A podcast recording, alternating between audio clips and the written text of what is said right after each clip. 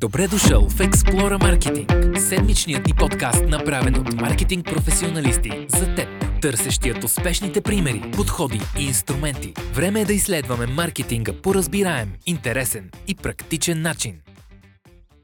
Здравейте в а, според един мега як епизод с мега як човек. Ще си говорим за а, човешки ресурси и потенциала на човешките ресурси. Жоро, с теб от много-много години се познаваме, но бих казал, че последните няколко години ти си в една много възходяща траектория и имаш много интересни неща за разказване. Жоро, за първо за мен е чест да гостувам на такъв мега як домакин. Пожелания за честита нова година и всичко най-добро. Нека 23-та да е по-мирна, спокойна и още по-успешна, защото 22 година беше, както ще стане по-късно ясно, една от добрите години за HR пазара. А иначе, в продължение на твоя въпрос, наблюдавам, че има някакъв цикъл на около 7 години нагоре и 7 години, да кажем, не точно нагоре. кажи, ми, кажи ми в какъв контекст наблюдаваш тия 7 години. Ами, поне при мен, а и при хора около мен наблюдавам и след като ми се потвърдиха така 4-5 подобни случая, а, установявам, че а, в някои будистки такива духовни а, писания има такъв цикъл. А, при мен преди 7 години а, се случи така едно голямо сътресение в лично бизнес план, за което имах честа на ТЕД да говоря наскоро. А, не точно интересно какво се е случило правна страна, а по-скоро как човек се вдига от една трудна ситуация, която се събуждаш без а, фирма, без пари, без офис, без работа, без нищо. И, и а, горе-долу на седмата година от а, това събитие тръгнаха нещата нагоре и 22 ни беше много успешна. Супер да кажеш основната компания, поне по, коя, по линия на която аз се запознах с тебе. Да. А Ситим ни е основния бизнес, една от големите агенции за подбор на персонал. А, имаме София, Повдив и доста голям офис в Румъния и освен това, с което ни асоциира директно подбор и лизинг на персонал, имаме и обучения, страхотен тест, проучвания на заплатите и така нататък. Втория проект, който ни върви много добре, където Иван и Андрей са основни акционери България Лонцио, от а, платформа за връщане на българите в чужбина, след COVID да се преобразува на а, платформа за задържане на българите, за employer брандинг, медиа и върви страхотно. Имахме сега много успешно събитие в Мюнхен, в София и къде ли не. Другите проекти, с които съм ангажиран, а, са Българската асоциация за управление на хора. Това е националната HR асоциация, която се развива също много добре. А, Българска конфедерация по заетостта, обединението на големите HR фирми и също през 22 година доста постигнахме по отношение на промени на законодателство, на това да бъде разпознаваема организацията и имам участие в още няколко стартапа, които са основно около HR, с изключение на един, който ми беше непланиран и който се занимава една иновация за спестяване на корабно гориво. Ще видим там как ще се случат нещата. Като гледам какво се случва с логистичните разходи и с логистиката, по принцип може и да се окаже, че това ти е най-печелившата Да, и, и Жоро, това, което научих по празниците за моя изненада е, че всъщност един от най-големите замърсители а, на околната среда и на въздуха се оказва не толкова автомобили, колкото големите кораби. А, и всякаква иновация, която спестява гориво и намалява това замърсяване, определено ще така допринесе на, по отношение на, на екологията и това беше една от причините да се присъединя към този проект. Супер. А, както знаете, слагаме ресурси споделени от нашите участници, така че ще намерите много интересни. И ти загадна много неща. Сега да кажеш, защо 2022 беше пък толкова успешна? А, 2022 година беше, а, като махнем на страни инфлация, емоции, украинския конфликт, най-добрата година за търсещите работа а, на пазара на труда от началото на промените. Това го казвам като човек, който е 28 година с това се занимава, т.е. имам доста голям опит и какво ли не сме видяли през тия години. А, ние сме забравили 16, 17, 20% безработица, 3 долара месечни заплати, какво ли не минахме. А, рекордно ниска безработица през миналата година, от малко над 4%, което е близко до практическата липса на такава. Много сериозен ръст на, и на минималната, и на средната заплата в, в страната.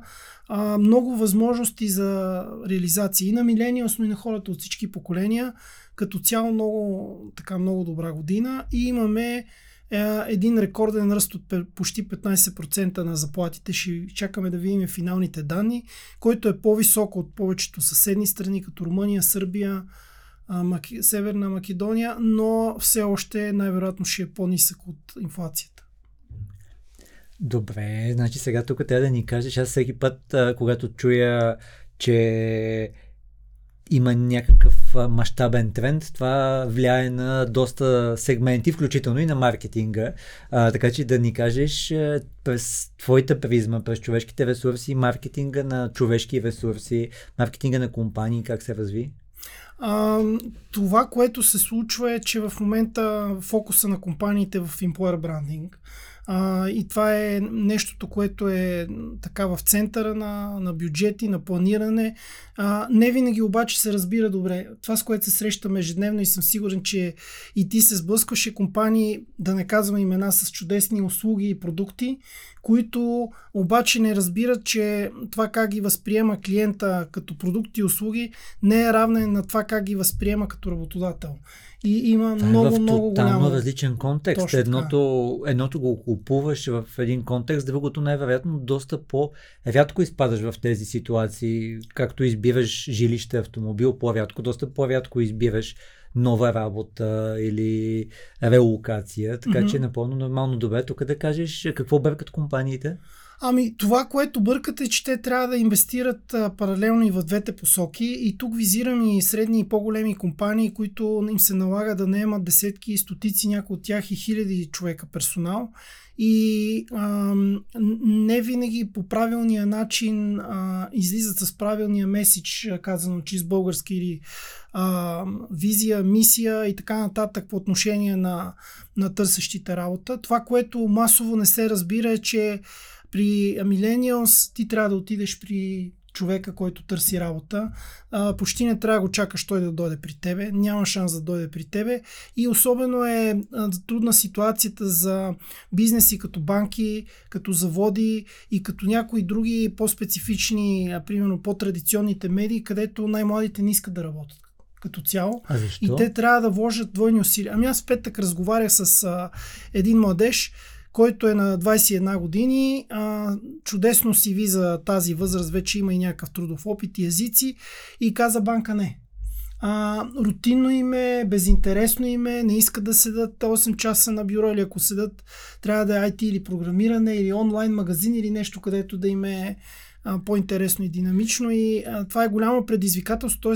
тези бизнеси трябва да вложат двойни усилия, за да се представят за по-интересни. Примерно това, което виждаме и ще виждаме, банки, в които отпадат по-консервативни правила за дрехи цветовете им стават все по-ярки, въвеждат а, и въведоха home office или някаква хибридна форма за работа, а, какви ли не тимбилдинги, обучения и начин да се представят за по-атрактивни на търсещите работа. Аз тук бих допълнил, бих реферирал към епизода с Любо Гетов на тема поколенията. Mm-hmm. Просто всяко едно поколение е разказано в огромен детал mm-hmm. с спецификите. Тук бих казал, че за милениалите е много важно историите, които разказват за всеки важно историята, която разказва в главата си, но за милените, милениалите историята, която разказват на останалите. И всъщност, като кажеш най-вероятно това, което казваш, работа в банка, mm-hmm. историята въобще не звучи някаква изключително вдъхновяваща, интересна. Абсолютно и презентации от сорта на основани сме 1985 или 95 година, имам офиси в и подобни неща никой не впечатлява. Това, което а, тя ги привлича е това, което и ти каза, лична история, да излезе менеджер, който такъв беше случая в а, Мюнхен, а, излязоха топ менеджери на големи компании от аутсорсинг, от ритейл, те разказаха техните лични истории. Той нас може спокойно да споменаваш да, имена, стига да искаш. А, не се за Lidl става въпрос, а, за HCL, а, където а, а, аудиторията може да види как човек е тръгнал от най-низкото ниво а, и е стигнал до най-високото ниво. И това е такъв пример и такъв сторителинг е нещо, което ги привлича. Връщайки се към твоя въпрос, много важно нещо става и личния бранд. И а, личният бранд е различен, както и в моя случай. И това ми беше един от а, уроците от това, което ми случи преди 7 години. Да не слагаш всички яйца в една кошница, А, сега пък се оказвам с повече яйца, отколкото мога да събера в кошницата. И тук също човек трябва да е селективен. И второто е да развиеш, а, както и твоя случай, и все повече такива примери, бранд, който е, има бранд Джоро Първанов, има бранд Ситим, има бранд Иван Андрей, България Лонцио и а, тези неща да върват в отделни, в отделни а, файлове, отделни посоки, така че а, утре да не е очудващо за аудиторията, познавайки те, че имаш нов проект или си се захванал с нещо ново, или пък а, а, старият ти проект е поел по друг път и така. Супер, това много, много хубаво да, го каза. преди 7 години всичките ми а, яйца бяха в една кошница. Ами, едно, едно от нещата, което е в този епизод, по-скоро в този подкаст покриваме, опитваме се да покриваме upstream маркетинга, mm-hmm. което е на какви хора как ще носим стойност и както ти даде за пример, личния бранд всъщност е нещо, което дава стойност и няма причина да даваме само с един бранд стойност. Mm-hmm. И вече downstream, където са отделни подходи и цаки, където виждам, че ти много добре се справяш, където ще ни споделиш също конкретни неща. Искаш ли още малко да покрием за mm-hmm. C-Team в момента какво работи, т.е. работи бранда, работи това, че имате големи стабилни клиенти, работи това, че сте на два пазара? А, нашия основен фокус е българския пазар, т.е. румънския офис е изцяло с румънски екип. Моето виждане през годините е било тук, вероятно се различава с други бизнеси, но ние никога не сме пращали българи, когато сме имали присъствие в 7-8 държави, винаги са били местни екипи. Поне това е моят опит. И по стечение обстоятелствата, почти винаги дами са ми били по-успешни, отколкото говоря за менеджерите за съответните страни. Така че румънски екип е напълно отделно.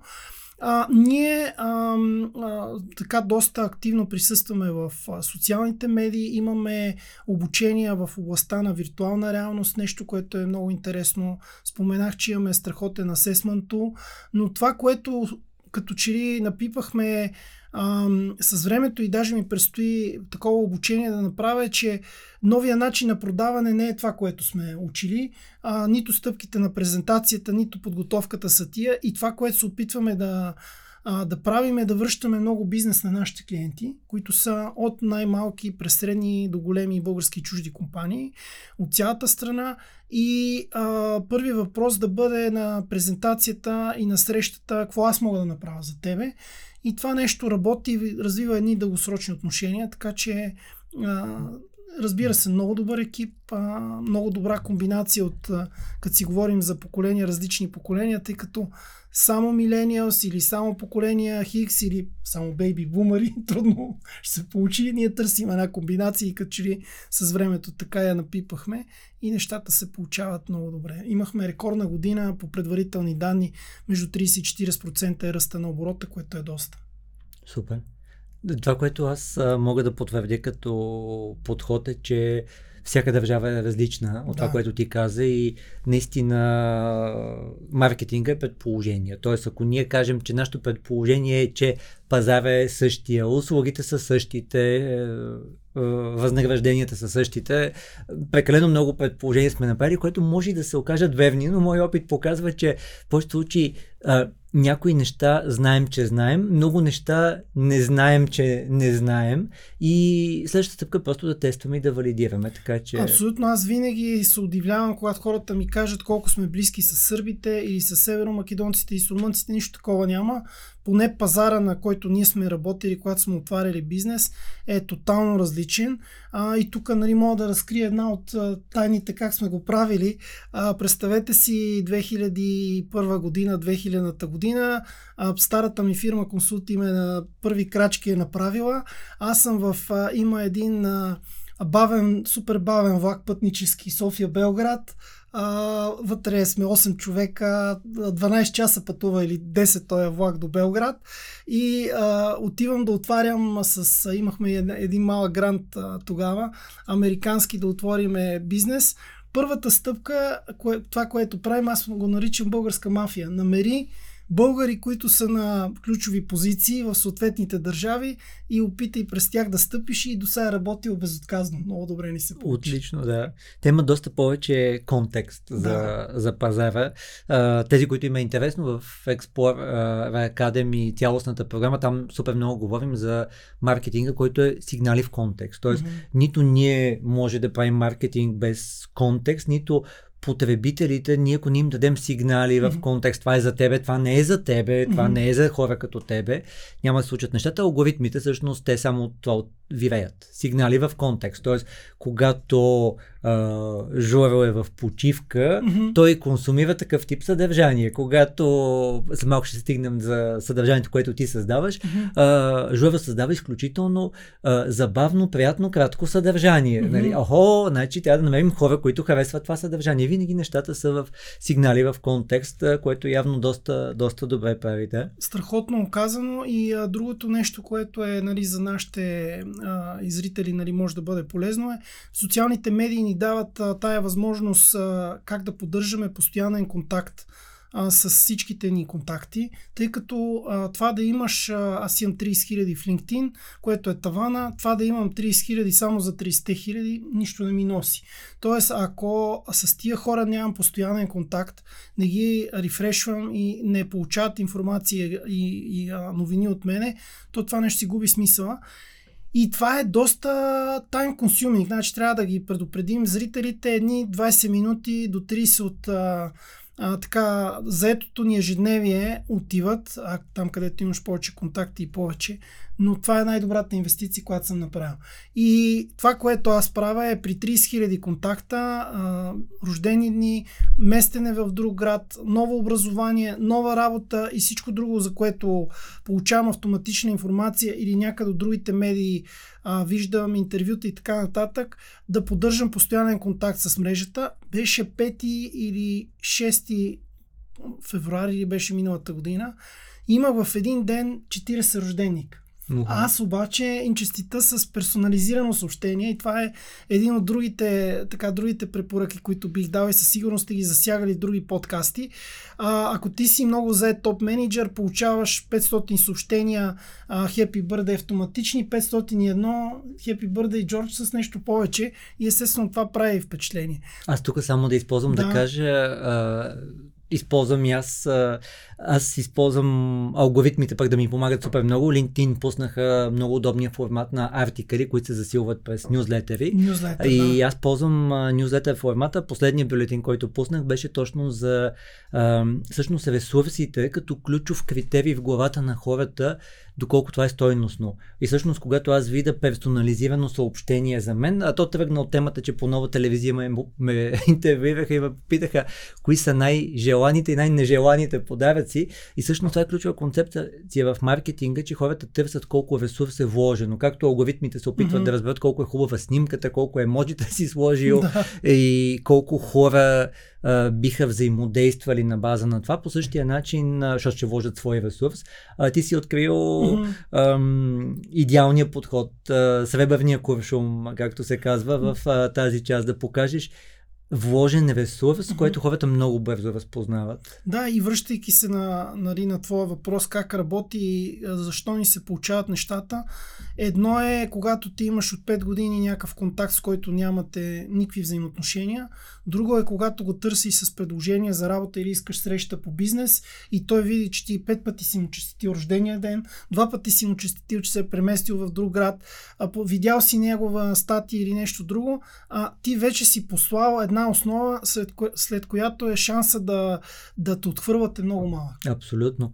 И другото, което е, че ти вече имаш а, нещо, което е пак ключово в маркетинга. Просто в момента записвам лекциите за новата цялостна програма на Explorer Academy. Ми е много приясно. Фазата в отношенията. Всъщност, Мгм. а, това е концепция, която много рядко се говори в нея в маркетинга, но тя е дълбоко заложена. Тоест, това е бранд, който аз познавам, това е бранд, от който аз редовно купувам, това е Мгм. бранд, който се надява аз да купа от него. Мгм. И в, в този случай е същото, нали? Това е брандът Жоро Пайранов, който влага при всяко събитие в живота ми, плюс а, а, когато имам а, някакъв празник или нещо друго, персонализирано отношение. Mm-hmm. Тези, които ви е интересно, защото отново може да помогнем, да помолим всъщност директно да го кажем на алгоритмите, направи еди какво си. Ам, това е една концепция, която Мета, Фейсбук са развили идеално once in a моментите. Тоест, mm-hmm. те са казали, има неща, които са once in a day. Пиенето mm-hmm. на кафе, mm-hmm. придвижването от едно място към друго, а, а, края на работния ден и така нататък. Има once in a uh, week, once in a month, once in a year, отива на море човек, mm-hmm. но има неща като рождени дни. И всъщност ако забелязвате Фейсбук директно са ви казали ето тук отбележи, че се направи релокация, ето тук отбележи, че се сгоди, ето тук отбележи, че завърши. И те директно са направили формата, който прави събитието. И ти mm-hmm. всъщност директно получаваш тези готови нотификации, а, които те улесняват. Абсолютно, а сега и още по-забавната част с спомени, които ти излизат и които ти напомнят, а пък можеш да напомниш и на цялата аудитория за някакви важни моменти, които може да са ти обягнали и също много помага. Абсолютно. Добре, да ни кажеш, според мен е редно да го споменем, ти го загадна, mm-hmm. за тази част, където всъщност ти даваш стойност предварително, опитваш се да помогнеш на хората.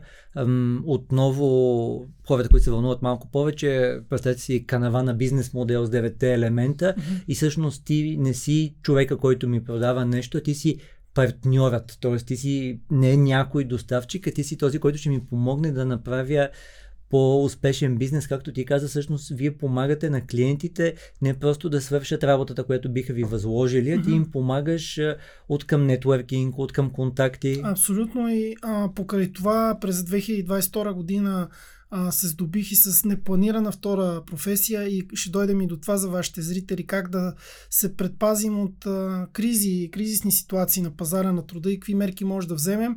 А, професия на инфлуенсър, която съм я търсил, но извън нея, а, всъщност аз си дал сметка за това, което правим. Имах среща в а, края на миналата година с изпълнителната директорка на Unicredit, която много ме впечатли.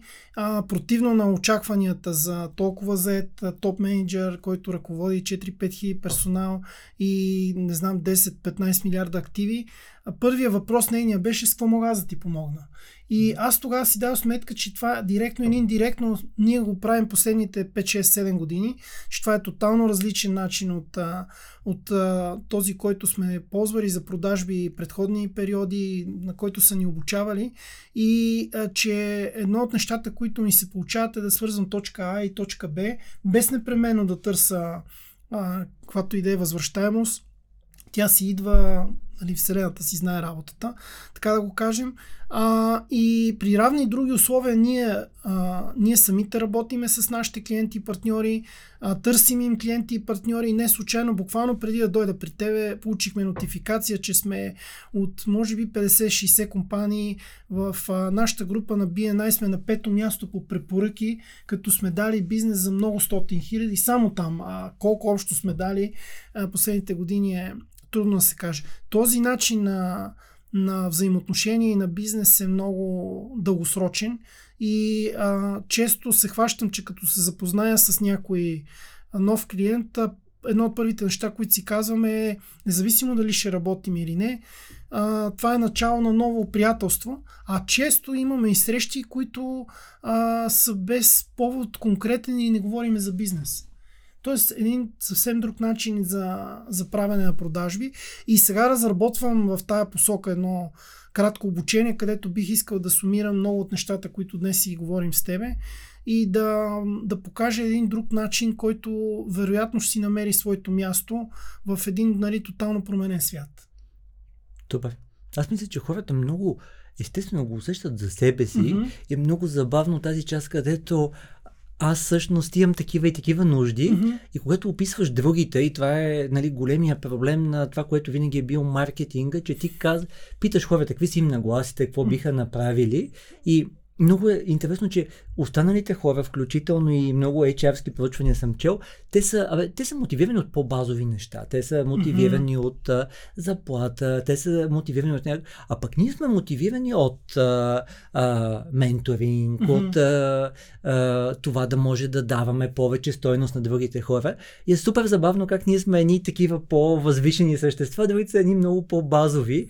И а, ние също искаме някой да се погрежи за нас, ние искаме да, да хората да са ни приятели, да mm-hmm. нямаме чисто бизнес само отношения. Да, и все пак а, да ти обърна внимание, че ние тръгваме от моите първи обучения в а, продажби в HR са били а, много американски и там има един въпрос, който се задава, имаш 2-3-5 минути за презентация, какво имаш за мене? Ти си представи откъде сме тръгнали. Тръгнали сме от buy or die, нали, купува или ще умреш, а, и до, до една концепция сега, която е а, търса си детска градина или имам проблем с съвсем невероятни неща ни питат, просто извън въображението, което изисква и доста а, нали, широка обща култура да имаш. Аз тук ако мога само да. за секунда да се включа, отново повлияно от лекциите, които да. записвам за цялостната програма, всъщност има ли по-важно за един човек от бъдещето на неговото дете? Вероятно няма. Mm-hmm. И ако човека стигне до ниво да те попита, дай съвет за детската градина, това е страхотно. Това означава, че да, да, имаш той доверие. има реална нужда, mm-hmm. има доверие. А, какво по-хубаво от това? Кое е по-важно? Даже къде работи не е толкова важно, колкото бъдещето на детето. Е по-важно и за което напоследък Wi-Fi. все повече ни питат не, а, самотата и това да имаш партньор. А, и тази нова година не е тайна, въпреки всичките постове, които видяхме в социалните медии, че много хора от двата пола а, посрещнаха по пижами и сами. И това е задълбочаващ се проблем. Социалните медии доста объркват хората. А, не се прави разлика между хиляди контакти и реални приятелства и възможност за връзка. И а, в гоненето на кариера често хората забравят а, кое е най-важното, а най-важните са тия неща. Да имаш човек до себе си, с който да се нали, разбирате и да сте щастливи заедно. След това идва работата, след това идва, естествено, децата са, както ти каза, много важен приоритет. А ти засегна а, нещо, което е, може би, едно от малкото неща, които не ми харесват а, в развитието на HR последните години. А, при нас, а, като че ли последните 2-3 години HR до голяма степен беше сведен до подбор толкова имаше недостиг на хора, че всичко останало обучение, развитие отидоха на втори план. А, и стратегическия HR, а, дългосрочното планиране, HR като психолог, като лекар на компанията остана една идея на заден план. Сега, последната година, виждам така много голямо подобрение в тая посока и се връщат тимбилдингите, връщат се събитията на живо, контакта, нормалната комуникация, което много ме радва.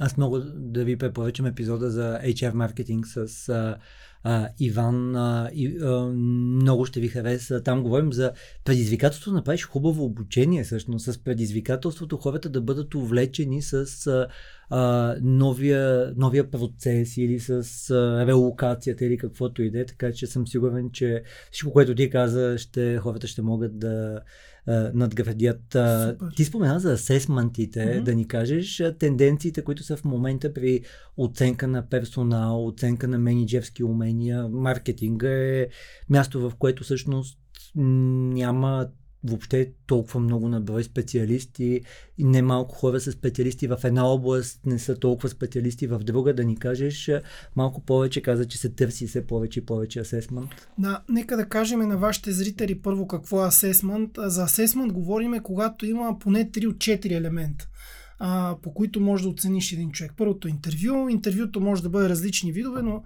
най- а, така в груби рамки би могло да бъде структурирано, т.е. имаш предварително подготвени въпроси, неструктурирано, което е по-дълго и там търсиш, да кажем, някакви проблемни области, дубки, нещо, което те притеснява и акцентираш на тях. Значи първото нещо е интервю. Второто нещо е тест, теста а, или а, на мен в офиса ми е забранено да ползвам думата тест, така че трябва да казвам а, инструмент за оценка, но говорим българския термин, който е популярен е тест. Там има също много видове. Може да бъде а, такъв, който а, е по отношение на личностни качества, професионални качества и така нататък. Третия елемент е казус. И за казуса е добре да бъде извън а, сферата на бизнеса. Т.е. ако ти оценяваш хора от телекомуникации, им дай казус с логическа градина или нещо okay. тотално различно, тъй като ако дадеш казус в бизнеса, то ам, човека почва да влиза в технически детайли, които даже този, който провежда асесмента, най-вероятно не е запознат. А, и четвъртия е игра а, интерактивна игра между участниците тогава, когато конфиденциалността не е проблем и могат да бъдат включени. Когато имаме 3 от тия 4, говорим за пълен асесмент център. Обикновено компаниите нямат лукса времето, парите да го правят това нещо и то се прави за топ менеджерски позиции, може да отнеме ден, два дни и още няколко дни мога да ви разказвам история от такива асесмент центрове. Например, японска фирма, която кара а, от двамата избрани кандидата, единия да удари с юмрук а, интервюиращия, а, в компания от козметиката, която кара а, хората от асесмент центъра да правят лицеви опори, какво ли не сме се нагледали през годините, но това е нали, в рамките на, на забавната част, в рамките на сериозната, обикновено се ползва или тест интервю, някакъв по-кратък вариант. Казус и интервю, зависимост каква е позицията. А, нито един от тези методи сам по себе си не е 100% валиден. Колкото по-голяма а, палитра от инструменти ползваме, толкова шанса да направиш успешно назначение се увеличава и ако се ползват четирите, по статистика отиваш на 80-90% успеваемост, което е страшно висока. А, да, но, но пак казвам, това е лукс, време и пари. Ако Както обикновено се случва, ползваме само интервю, успеваемостта е под 50%. А, нали, като цяло и това, което е, са новите тенденции отново са милениалс, които не, не се интервюират така както сме го правили предните години или нас са ни учили. Ние имахме наскоро случаи, а, където сяда 23-4 годишния кандидат, компанията си почва традиционната песен Разкажи ни за твоето образование, опит до тук а, и кандидата ги прекъсва с имате моето CV, сега ми кажете вие какво предлагате и за вас.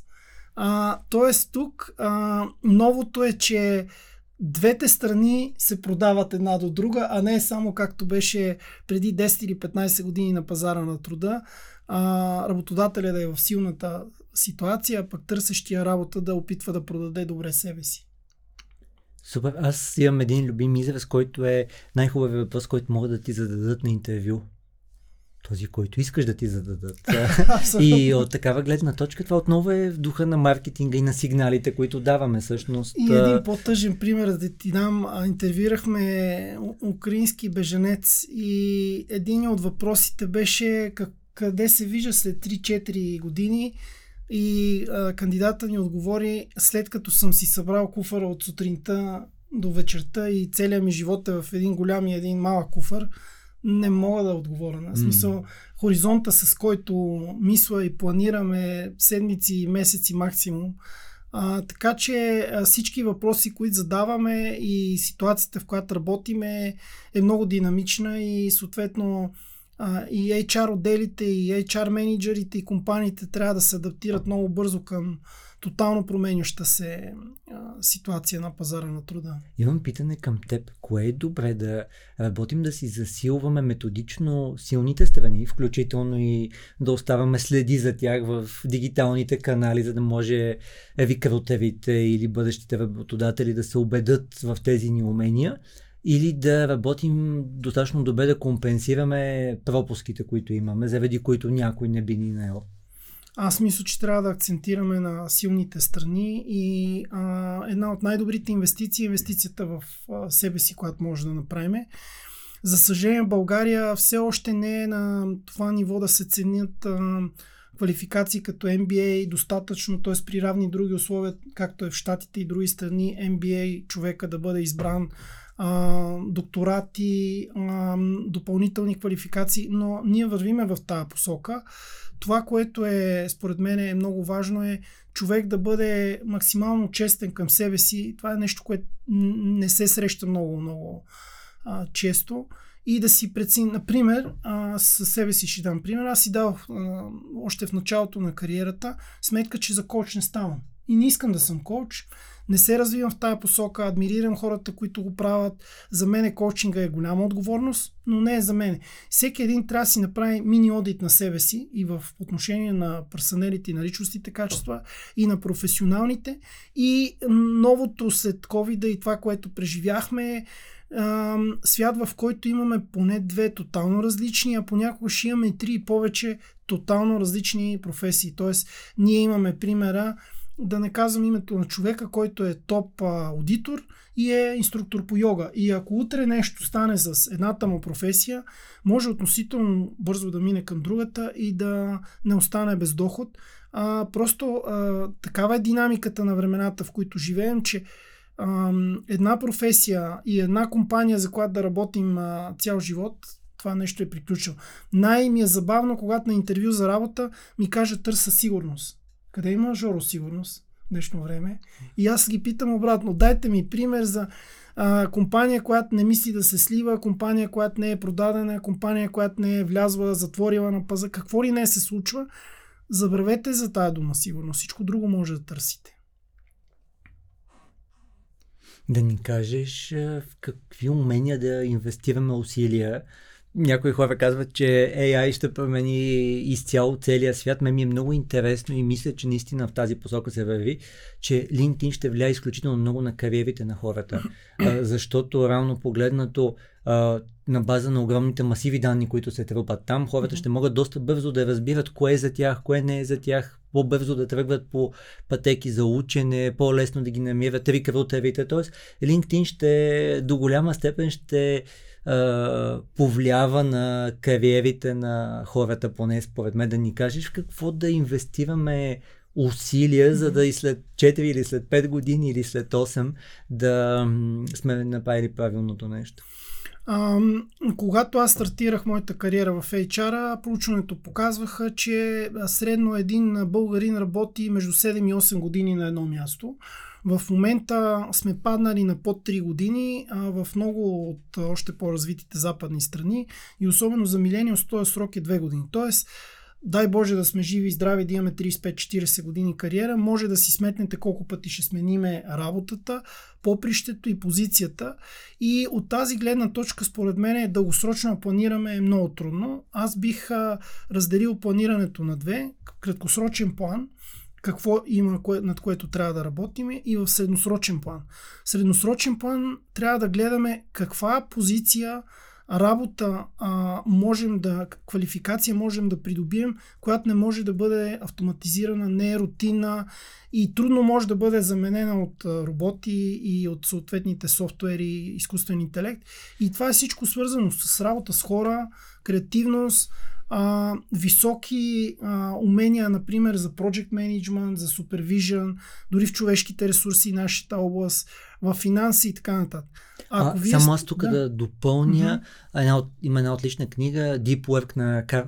Кал Нюпорт да. и той много добре това казва. През цялото, ние всъщност, за да сме успешни в тази ера, трябва наистина да може да работим много фокусирано и да добавяме много стойност. И той това казва, при него най-големия критерий е това, което сега правя, колко време ще отнеме, той го казва един фрешман, т.е. току-що завършил университет, mm-hmm. да го научи да може да го прави. Нали, той, когато е писал книгата, не е, не е било в контекста на това, което прави сега изкуствения интелект. Но паралел е Но е то много близо. Всъщност, mm-hmm. той казва, ако един току-що завършил университет за една седмица се научи да прави това, което аз правя, mm-hmm. със сигурност не трябва да го правя.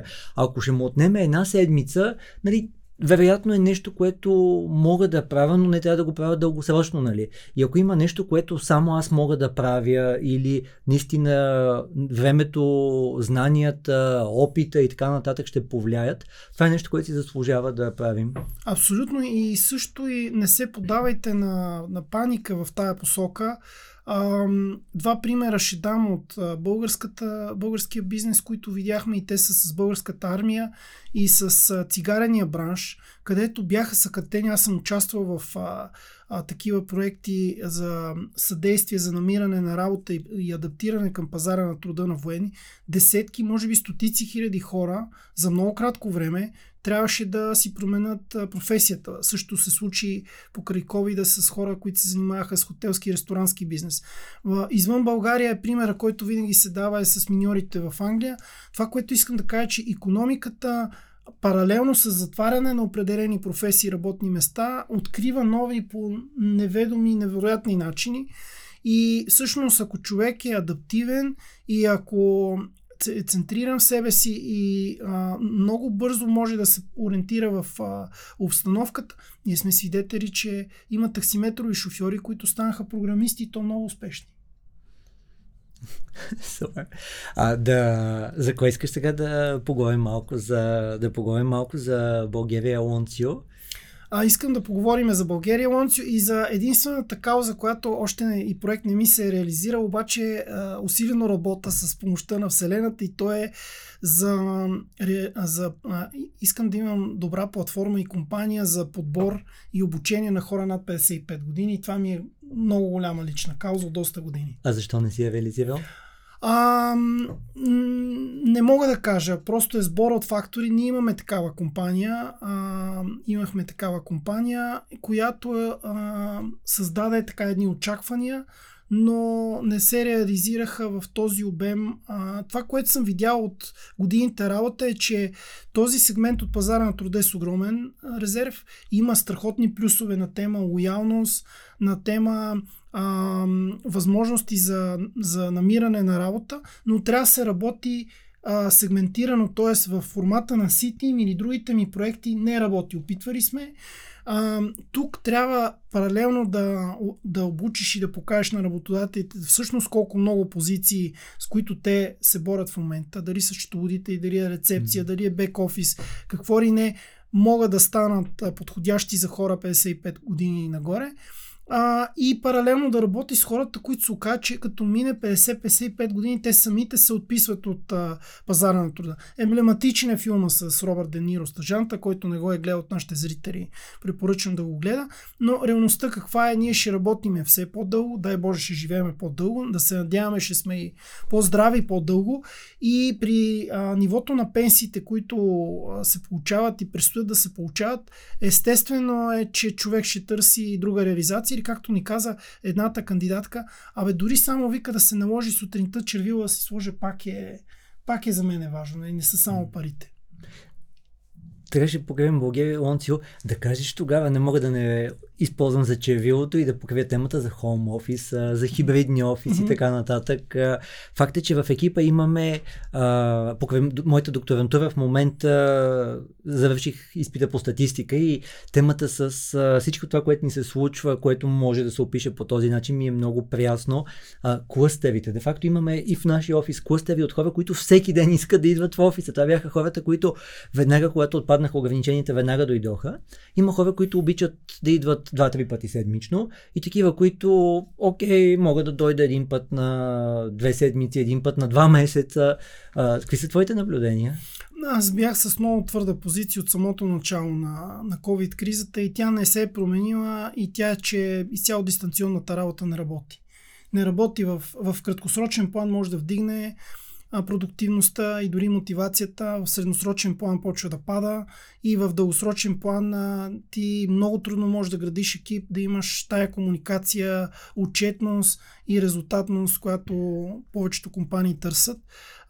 И това ми беше от, още от първите медийни изяви 2000-та година до сега непроменена ситуация. Ние виждаме връщане към офисите, но виждаме и очакване хоум офиса и хибридната форма на работа да бъде част от офертата и той вече mm-hmm. става а, като допълнителен плюс и бенефит. Хората си го очакват там, където е възможно на бизнеси, в които няма как да се предложи ако става просто за производство. Но, примерно, в нашия бизнес е съвсем нормално един или два дни от седмицата или една седмица от месеца, ако е консултантски бизнес, човека да работи дистанционно. Не допускам поне при нас изцяло дистанционно работа, защото наистина се губи контакта и ние бяхме свидетели сега с, да кажем, нормализирана установката на фирми, в които хората не са се виждали, не са виждали новите служители и не са се виждали заедно нали, по една-две години, което е нещо ужасно.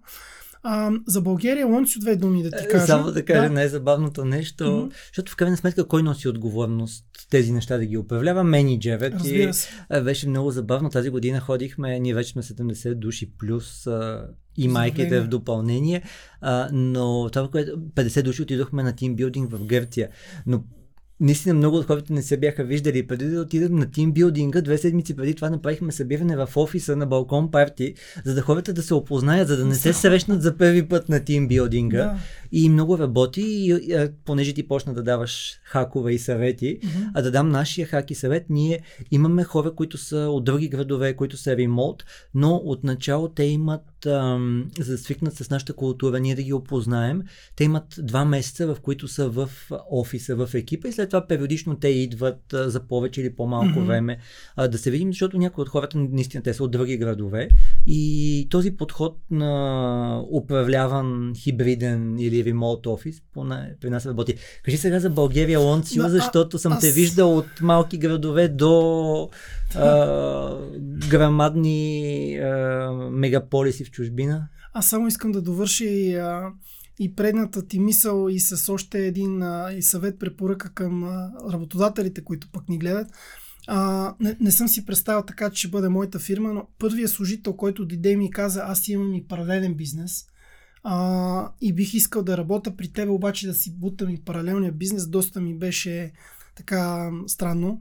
А, втори, трети имаме такъв случай. Имаме хора, които работят от а, други градове, също както при вас. А, ако искате да сте привлекателен работодател, и това е не е голяма ново за фирми като Google и други, но в България като чиите първа навлиза, а, трябва да се отворите и за други възможности. А, и ако вашите служители имат а, паралелен бизнес или участие някъде или с нещо друго, което е, им отнема доста време, да сложите ясни правила, но не ги ограничавайте. Отново, а, пример, Millennials, моят рекорд е 23 годишен младеж, който имаше 8 страници CV в кратката версия те няма как да бъдат а, с фокус на едно или две неща. И ако искате вие да сте а, интересните и другото, което е търсят кауза, а, и да бъдете основното занимание, то трябва да им позволите в някакви рамки да се занимават с други неща. България Монцио се приема и така стартирахме като платформа за българите от чужбина, но и трафика, и обявите, и всичко, което правиме 80% да задържиме българите в България. И всъщност какво е към днешна дата?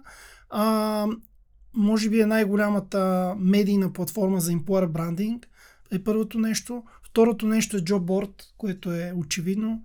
А, нали, третото нещо е а, платформа за събития, което също ни носи много голямо визибилити и успехи. И четвъртото нещо е а, до някаква степен е employer branding и агенция, нещо, което е така ключовия бизнес на Иван и Андрей. А, имахме най-успешната година и вероятно сте говорили на други подкасти какви са фазите за развитие на един стартап, защото България Лонцио е и стартап на по-малко от 3 години. 3 години. Фазата, където е дали ще оцелееш, попрескочихме. И днес сме вече с много така впечатляващи финансови резултати, огромен ръст за миналата година на печалба и с 16 човека от 3 преди 3 години персонал. И планове за 23-та да бъде още по-добра година. Предстоят ни след голям успех в Мюнхен, София, Пловдив, Русе, Благоевград ни предстоят Пловдив и Лондон сега тази година, Виена и голямо събитие в София лятото. Ще правим по три в България и две в чужбина. А за 24-та плановете са да, да стъпим и в САЩ. Впечатлящо. Да. Там кое беше най-трудното или кое мислиш, че най-трудното пак в някаква маркетинг гледна точка? Хората да повярват, че това е нещо, което ще им донесе стойност, работодателите да са склонни да плащат за видимост. Кое беше по-интересно предизвикателство? Ами, страхотен въпрос, Жоро. Когато стартирахме, имаше 6-7 индикирани такива проекта, включително проекти с много по-голямо финансиране от нашия. А, когато теглихме чертата, успеха е, се дължи на две неща. Едното е на английски execution, на български си го превеждам избачкване. В крайна сметка, когато имаш ясна посока, има яко бачкане, което не е видимата част от това, което правиме. Отстрани нали, изглежда доста по-лесно. И второто е sales. Когато имаш а, сравним продукт или таргетираш определени едни и същи компании, а големите, а и не само големите български и чужди компании, не могат да участват в 10 такива mm. платформи. И в края на деня този, който е по-активен в продажбите и в, който си изпълнява добре нещата, а, а, те се получават, а, но ние самите претърпяхме голяма трансформация и края на лятото имахме много голям вътрешен тимбилдинг и брейнсторминг, на който а, приехме този много голям завой към Employer Branding Media и всичко свързано а, около него, тъй като ние разбираме, че джобборд частта е важна, но тя не ни е основната. А най-голямата сила на Иван Андрей екип около тях е в създаване съдържание и присъствие в медии. Аз се загледах тук, защото ти каза избачкване и екзекюшн. В това е маркетинг на 7 годин. За българското издание аз съм написал после слова и съм си взел диаманти, които са там. Mm-hmm. Там има също за статусите, mm-hmm. но едно от най-интересните неща е частта, която е за тракшн, което, mm-hmm. нали, отново, ако трябва го преведем, е тяга в прав превод, но както и ти използва execution, избачкване, всъщност traction е тази част, където не, а, движиш се в правилната посока. И това ти показва следващото действие. Тоест ти виждаш, че това е правилната посока и ти mm-hmm. искаш да положиш още усилия и още усилия. И мисля, че избачкването помага точно да видим дали сме в правилната посока и mm-hmm. да направим още една стъпка, която е пак в правилната посока хората почват да ни потвърждават, че нещата работят. Ако не работят, защото имахме и с този проект, и с други неща, а, и някакви грешни стъпки. И тук е, а, ти по-рано загадна този въпрос. А, аз така по абсолютно непланиран начин напипах един а, модел, който страхотно работи непланирано при мене. Това, което правя е избирам си от всички места, където чета от огромния поток информация както шегаджийски постове, така и по един сериозен, т.е. всеки ден работен, качвам по 5 поста. Един е една така доста дълбока мисъл от философ, писател, някой, който ме е впечатлил и четири, които са по-скоро шеговити, част са свързани с HR и в петък са и по-пиперливи. А, това, което се получи е абсолютно неочакван резултат от а, тази активност. А, страхотно рипостване на хората, къде се позовават на мене, къде не. Аз не претендирам за а, че са моя собственост тази информация, тъй като от различни източници съм я събрал, но пък за това постване седи много труд и много филтриране и много внимателно нали, трябва да се правят нещата. И сега последното, което се случва последните месеци е десетки без провеличение, менеджери ми казват, сутрин преди я влеза в банята, гледам какво си качил. така че това нещо работи по неочакван начин. Което ни връща на много неща. Едното е на тема за навиците. Отново а, доста подробно го покриваме в а, моя модул, който аз водя за поведение на потребителите. Също ние сме стакани от навици. Mm-hmm. И ако имаме навик да си проверяме телефона рано сутрин или докато сме в туалетната, нали, по-добре да консумираме твой пост, който е, а, както ти каза, през който някой е минал доста да го осмисли, нали, има дали е вдъхновяващ цитат, дали е нещо друго, да ни кажеш най-успешния пост или примерно съдържанието, което ама въобще не си очаквал да е успешно, е станало успешно. Или пък обратното, нещо, което си си казал, е това трябва да е много популярно предвид моята аудитория. ми пост е абсолютно на никакъв, кой знае какъв фон. Беше една мисъл, която казва, че няма как да си харесвам работата, ако не си харесвам заплатата. Това чудо, за мой изненада, социалните медии са непредвидими. Това, което ми се случва редовно и съм сигурен, че и ти ще споделиш то опит е пост, който очакваш да е много задълбочен, никакъв интерес и някоя шегаджийска история, която събира. Той пост има около 100 000 гледания, което е за България е много сериозен резултат. 70 са в LinkedIn хиляди и не е ясно, но по моя сметка в Instagram и в Facebook, предвид, че няма статистика, са още толкова по-важно е, че енгейджмента беше брутален, някакви хиляди лайкове, коментари и така нататък. И това, което също там видях е две неща. Едното е 10% хейт аз първоначално го взимах много при сърце, сега го приемам за нещо нормално. Ако нямаш 10% хейт, значи нещо не е наред. И другото е, че хората м- припознават мен или себе си в много от тия постове, което не е целта. И аз даже Специално а, излезох с едно обращение края на миналата година и обясних това, което качвам не е непременно моето мнение. Не дейте вие да се асоциирате с а, съответната шега а, или към моментната ви ситуация да правите паралел, а по-скоро е нещо, което ми е направило впечатление.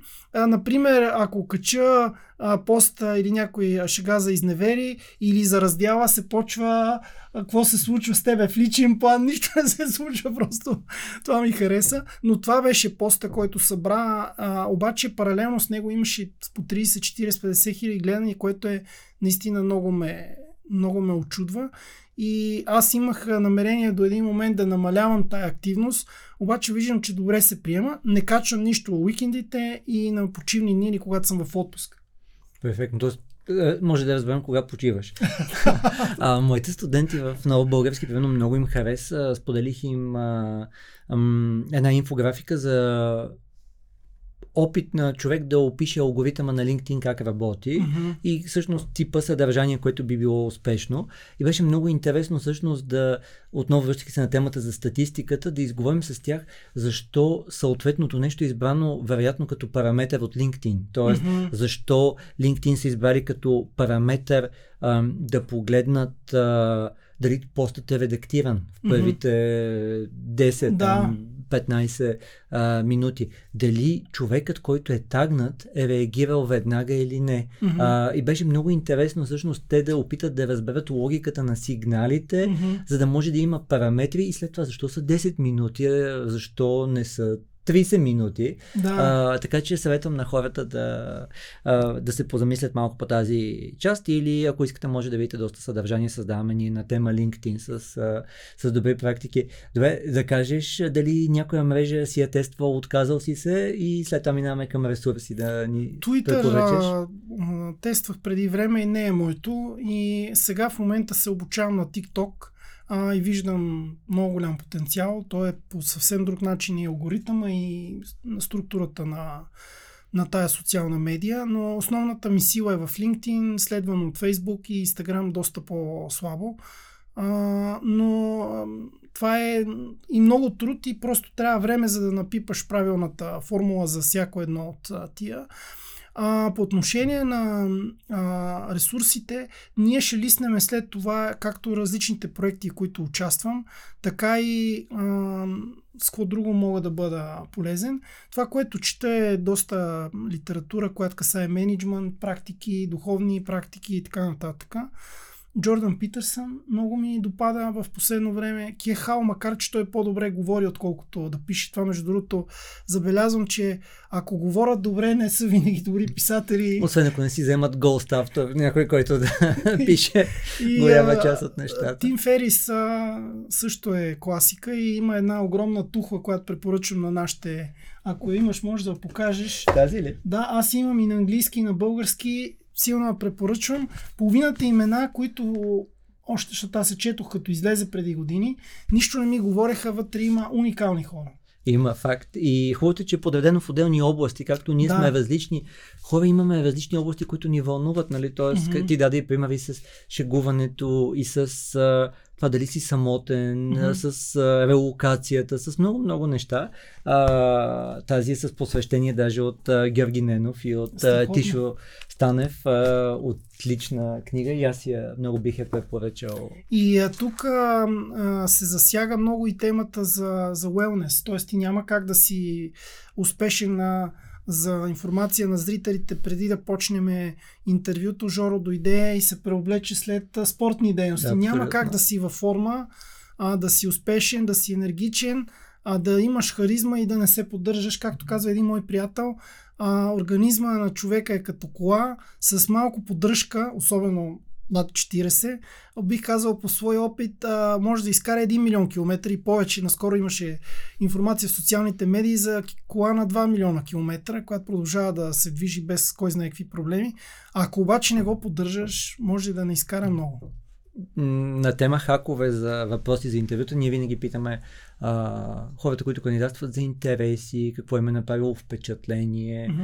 А, защото това много показва всъщност какъв е фокуса на човека и Мгм. както ти каза, има ли нужния баланс, т.е. ако има нещо, което го смущава в момента в живота, дали ще бъде раздял, релокация, нали, по-добре е той да ни подскаже, за да Мгм. ние да може да а, го отчетем това като отношение, Мгм. като а, предизвикателства.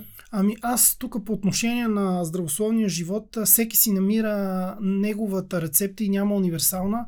Това, което правя сутрин, за съжаление не успявам всеки ден, са петте тибетци, които много ми помагат. И те се правят през две и а, нерядко ми се случва да стигна до 15-17 и след това да пропусна и се връщаш наново, докато си извървиш до 21. Но събрани са точно 12 минути, т.е. оправданието, нали, нямам време, не работи тук. И една по-екзотична практика, която се казва Пайдала Джин, която няма да имаме време днес да показваме и разказваме, но тя е, да кажем, меко казано, е една по-агресивна концепция от акупунктура. Точките са същите, но става просто за пляскане. Мен лично много добре ми действа. Това е за сутрин, а за след обяд а, и при вечер е нали, някаква, някакъв малък фитнес с а, гири и така нататък. И това ми помага да, да се поддържам в, в добра форма. Естествено, внимаваме какво ядем и така. Супер. Няма как да се заговори за Тим Февис и да ни изкочи темата за. Абсолютно. Супер. Той е Да. пробвал всичко. Да, да ни кажеш какво да си вземат хората от епизода? А, това, което според мен може да си вземете е, че а, винаги можете да почнете от нула и че всъщност а, това да започнете от а, нула може да бъде причина да почерпите след време, както е в моя случай, и да бъдете доволни от този шанс. А, в а, корпоративните кариери нерядко се случва и аз бях а, тръгнал по този път, човек да се успи а, с добра позиция, добри условия. В един момент а, почва ден да минава месец, година и ако не те разтърсят, няма как да минеш на следващото ниво, да се развиваш и така нататък. И ам, всичко, което мо- можем да бъдем полезни от тук нататък, да кажем след този подкаст, че аз и а, екипа ми ще се радваме да сме ви лични консултанти по човешки ресурси. И бих искал да завърша с а, мисълта, с която си завърших и те то, която ми е много любима, макар да може да звучи малко а, отвлечено. Аз знам, че не съм съвършен, но съм съвършен такъв какъвто съм. Много яко, много ти благодаря и много успешна благодаря за година. поканата и аз пожелавам всичко най-добро.